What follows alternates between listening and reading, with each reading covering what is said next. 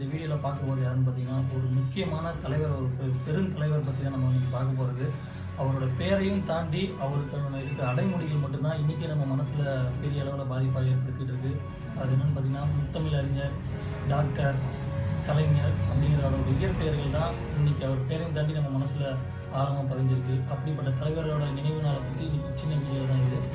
அவர் உண்மையான இயற்பெயர் பார்த்தீங்கன்னா தட்சிணாமூர்த்தி அப்படிங்கிறது தான். ஆயிரத்தி தொள்ளாயிரத்தி இருபத்தி மூணு திருக்கோயிலில் ஒரு கிராமத்தில் சின்ன கிராமத்தில் தான் பிறகுறாரு ஏழ்மையான குடும்பத்திலேருந்து வந்தவர் தான் ரொம்ப மிகவும் ஏழ்மையான குடும்பம். சின்ன வயசுலேருந்தே அவருக்கு பார்த்திங்கன்னா சமூக ஈடுபாடு நட்டம் அதிகமாக இருந்தது. அரசியல் ஆர்வமும் அதிகமாக இருந்த காரணத்தினால அவர் என்ன பண்ணார்? திராவிட இயக்க மாணவர் அணி அப்படிங்கிறத வந்து வழிநடத்திக்கிட்டு வந்தார். இன்னைக்கு நம்ம கலைஞர் அப்படின்னு சொல்லிட்டு சொன்னோன்னே ஞாபகம் வருது முக்கிய காரணம் அந்த பெயருக்கு அவர் காரணம் என்னன்னு பார்த்தீங்கன்னா தூக்கு மேடை அப்படிங்கிற ஒரு நாடகம் நடந்தது. அந்த நாடகத்தப்போ எம்ஆர் ராதா தான் இந்த பட்டம் கலைஞர் அப்படிங்கிற பட்டத்தை வந்து அன்றைக்கி கொடுத்தாரு.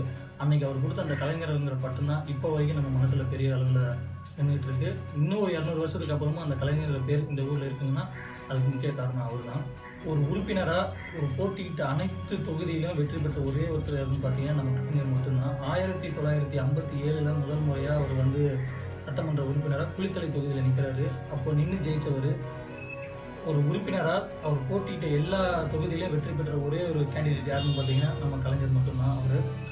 இந்த கட்சியை ஃபஸ்ட்டு வந்து அண்ணா அவர் தான் வழிநடத்திட்டு இருந்தார். நான் இறந்ததுக்கப்புறம் ஆயிரத்தி தொள்ளாயிரத்தி அறுபத்தி ஒன்பதுல முதல் முறையாக அவர் வந்து கலைஞர் சிஎம் பதவியில் பொறுப்பேற்கிறாரு அறுபத்தி ஒம்பதுலேருந்து எழுபத்தி ஏழு வரைக்கும் சிஎம் இருக்கார். எழுபத்தி ரெண்டில் என்ன ஆகுதுன்னா கலைஞர் அவர்கள் வந்து கட்சியில் நல்லபடியாக போயிட்டு இருக்கப்போ எம்ஜிஆர் கட்சியிலேருந்து விலகி தனியாக வராரு. இந்த மாதிரி எழுபத்தி ரெண்டுல அவர் தனியாக போகிறப்பையும் சில பல பிரச்சனைகள் சர்ச்சைகளும் வந்துச்சு. அதுக்கப்புறம் மறுபடியும் தொண்ணூற்றி மூணுல இதே மாதிரி ஒரு சம்பவம் நடக்குது. அது என்னன்னு பார்த்தீங்கன்னா பைக்கு அவர் கட்சியிலேருந்து விலகி போறாரு.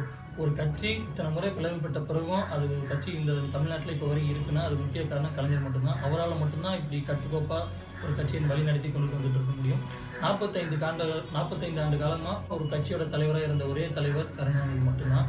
அஞ்சு முறை தமிழ்நாடோட சிஎம்மாக இருந்திருக்காரு. அது முதல்ல அவர் காங்கிரஸ் கூடயும் பிஜேபி கூடயும் பெருசு பெரிய அளவில் விமர்சனம் வச்சது அவர் தான் அந்த கலைஞர் தான் வச்சார். அப்படி இருந்தும் பின் பின்னடைவில் அவர் வந்து காங்கிரஸ் கூடயும் பிஜேபி கூடயும் கூட்டணி வச்சது தமிழ்நாட்டில் பெரிய அளவில் அது பாதிப்பாக ஏற்பட்டுச்சு. பல விமர்சனங்களும் வந்துச்சு. இப்படி இருக்கிறப்போ டூ ஜி பிரச்சனை கச்சத்தீவு பிரச்சனை இலங்கை தமிழர் பிரச்சனை குடும்ப அரசியலுங்கிற பல விமர்சனங்கள் அவர் மேலே வந்தாலும் நம்ம தமிழுக்காகவும் தமிழ் மக்களுக்காகவும் ரொம்பவே போராடினாரு. ஒரு மொழிக்காக ஒரு மாநாடு நடத்தி ரெண்டாயிரத்தி பத்தில் பெரிய அளவில் உலக அளவில் ஒரு மொழிக்காக மாநாடு நடத்தினதுன்னா அது கலைஞர் மட்டும்தான். அதுக்கு அவர் நடத்துனது முக்கியமான காரணம் என்னன்னு பார்த்தீங்கன்னா தமிழ் மீது அவர் வச்சிருந்த ஒரு மரியாதை ஒரு பற்று தான் காரணம். அவர் எவ்வளவோ நல்ல விஷயங்கள் வந்து நம்ம தமிழ்நாடு மக்களுக்காக எவ்வளவோ திட்டங்கள் பெண்களுக்காக நிறைய திட்டங்களை கொண்டு வந்திருக்காரு. குழந்தைங்களுக்காக முதல் பட்டதாரி அப்புறம் பெண்களுக்காக திருமண செலவு கர்ப்பிணி பெண்களுக்கான உதவி அப்படிங்கிற எக்கச்சக்க உதவிகளை அவர் அவர் ஆட்சியில் இருந்தப்போ தான் இந்த திட்டங்கள் எல்லாம் அறிமுகம் செஞ்சது. மட்டும் இல்லாமல் அவருக்கு கலைத்தொழிலும் அதிக ஈடுபாடு இருந்தது. அப்படி இருந்ததுனால தான் அவர் எழுதின கதைகளும் வசனங்களும் இப்போவும் நம்ம மனசில் பெரிய அளவில் பாதிப்பை ஏற்படுத்தி நம்ம மனசில் இருக்குது அப்புறம் முரசொலியில் அவர் எழுதின ஒரு தொடர் தன் தன் தொண்டனுக்காக அவர் எழுதிய ஒரு தொடர் வந்து உலக அளவில் மிகவும் பிரபலமாக இருந்தது.